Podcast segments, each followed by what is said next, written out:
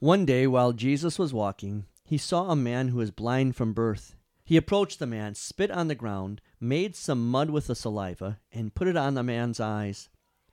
Jesus does what only the Creator can do. He creates and then recreates humanity with mud. Adam was made by the hand of God, and now the master potter himself takes a bit of mud and fixes the son of Adam's broken eyes.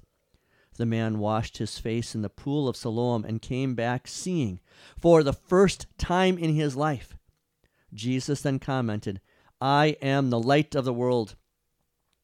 This formerly blind man, who had never seen light before, now sees Jesus Christ as the light of the world.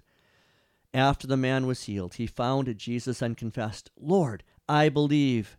Then he knelt down and worshipped him. You can imagine the healed man confessing to Jesus Christ, the light of the world, the words of our hymn I want to walk as a child of the light. I want to follow Jesus. Verse 1 I want to walk as a child of the light. I want to follow Jesus. God set the stars to give light to the world. The star of my life is Jesus. In the beginning of John's Gospel, we are told that the darkness tried to overcome the light, but could not.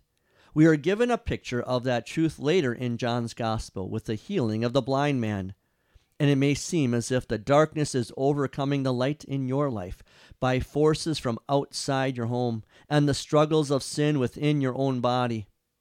Perhaps it is the darkness of doubt and worry creeping in to steal your faith, or maybe the darkness of depression and sadness to rob you of your joy, or the darkness of anger and resentment to deprive your life of contentment. But the darkness cannot win. For your triumphant Savior is the light of the world, the light no darkness can overcome. As you follow him, he strengthens your faith to deal with the worry and doubt.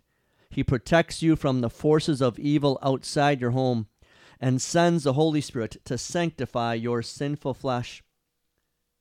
He leads you to find contentment in the forgiveness of sins, peace, and joy he grants you anew every day.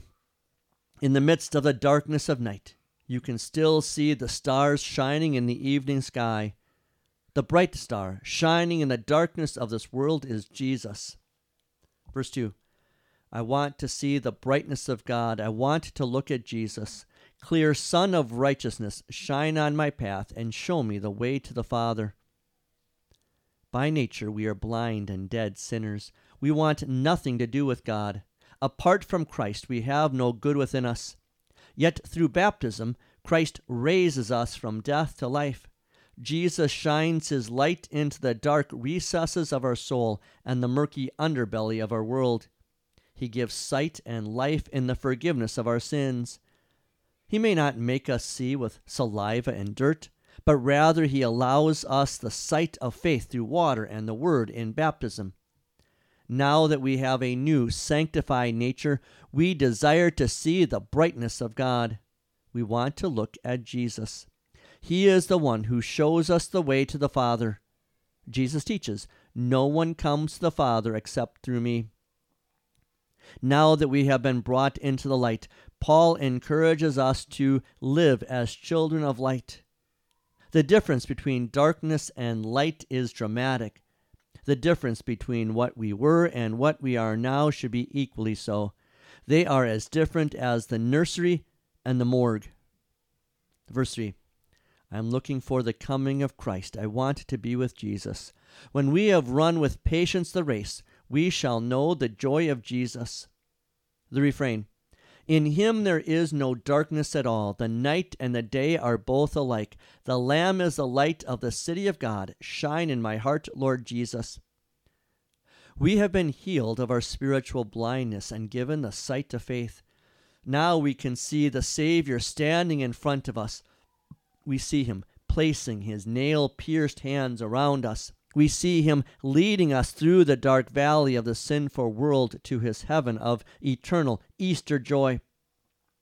For Christ has washed away our blindness, not in the pool of Siloam, but in his baptismal font. He has created faith in our hearts with his comforting words of gospel and absolution. He strengthens our faith with his consumed body and blood. Though the darkness of death continues to be seen and felt all around us, that darkness has been shattered by the light blasting forth from the open Easter tomb. Now, with our eyes wide open, we are looking for the coming of Christ. We want to be with Jesus now and for eternity. For once we were blind, but now we see. We see that in Christ there is no darkness at all. The night and the day are both alike. The Lamb is the light of the city of God. Shine in our hearts, Lord Jesus.